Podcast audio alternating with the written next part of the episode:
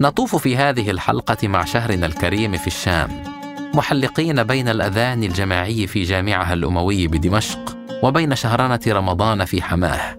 فكونوا معنا.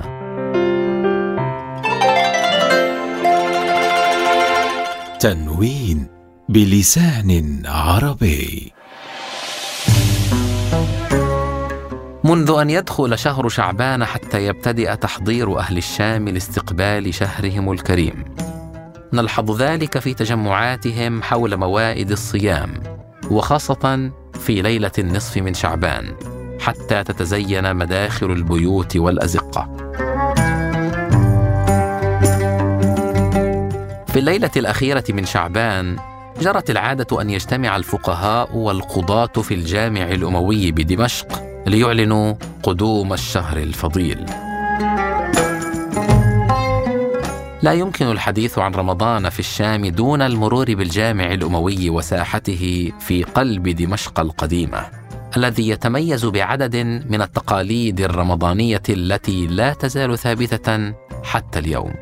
من أهمها الأذان الجماعي وهو تقليد يعود إلى عهد الفقيه عبد الغني النابلسي. قبل نحو 300 عام حيث ابتكر النابلسي هذه الطريقة لإيصال الصوت إلى مسافة أكبر نظرا لعدم وجود مكبرات للصوت في ذلك الزمن. الله أكبر الله أكبر الله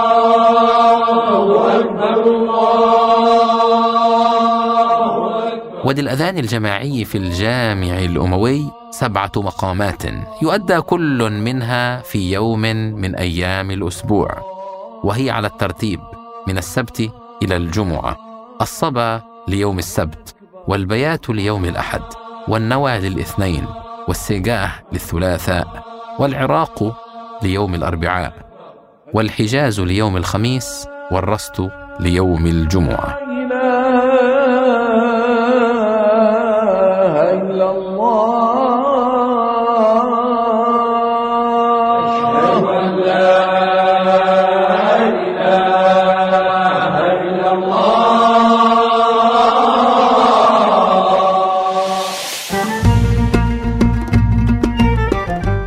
أما عن أطايب مأكولاتهم فصعب أن نحصيها في حلقة كهذه. لكننا نعرج على خبز رمضان الذي يناديه الباعة المتجولون. طيب يا معروك طازة يا معروك أكل ملوك يا معروك. هكذا ينادى على تلك الأقراص الشهية في الأسواق والشوارع السورية. والمعروك هذا مرتبط ارتباطا وثيقا بالشهر الفضيل حتى إن البعض يطلق عليه اسم خبز رمضان. يتكون عجين المعروك من الطحين مع إضافة الزيت والقليل من السكر والسمن والماء. وبعد أن يعجن العجين ويختمر يفرد على صاج ويخبز في الفرن وقد يضاف إليه الزبيب أو جوز الهند. يمارس أهل الشام عادات عريقة توارثوها عن أجدادهم تحكي روح التراث والأصالة والتواصل الديني والاجتماعي. لعل أشهرها عادة السكبة. وتعني تبادل الأطعمة بين الجيران قبل أذان المغرب. ما زالت أغلب الأسر السورية تحرص على هذا التقليد، حتى لو قلت كميات السكبة، أو استبدلت في بعض الأحيان بأطعمة بسيطة وأقل تكلفة، أو حتى بقطع من السكاكر والحلوى. يا أيها الشهر الجميل وافيت بالخير الجميل. يا أيها الشهر أما عن النشيد والابتهال فهذا موطن يطول فيه المقال.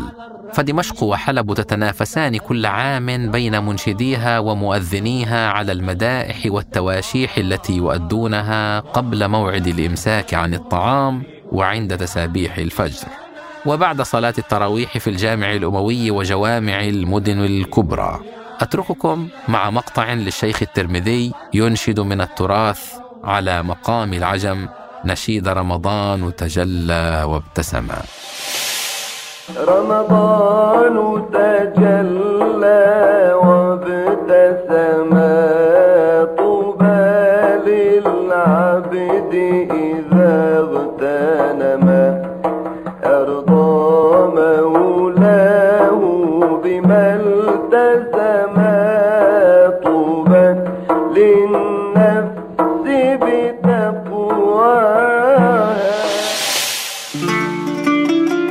دعوني أطوف معكم إلى مشهد من مشاهد اجتماع أطفال مدينة حماة حول المؤذن يشاركونه في قصائد لوداع رمضان.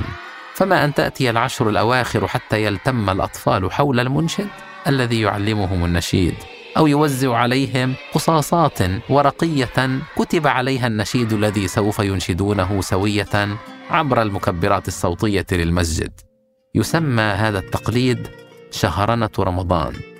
والشهرنة يا رعاكم الله أناشيد دينية يرتلها المؤذن قبل البدء بأذان العشاء وصلاة التراويح.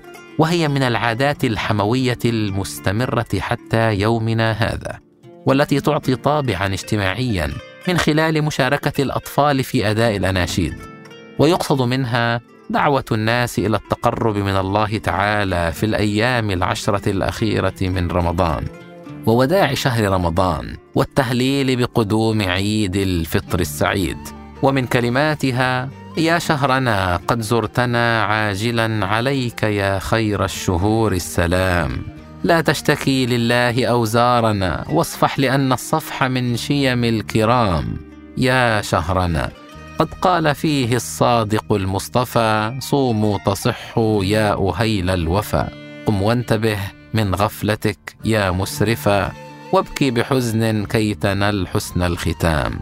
يا شهرنا مقطع يوضح لنا شهرنة رمضان من أحد مساجد حماه. تبكي المساجد حسرة وتأسفا.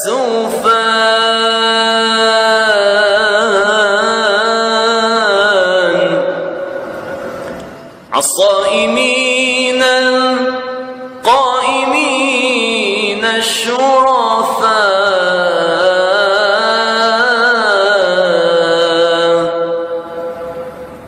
قم وانتبه من غفلتك يا مسرفا وابكي بحزن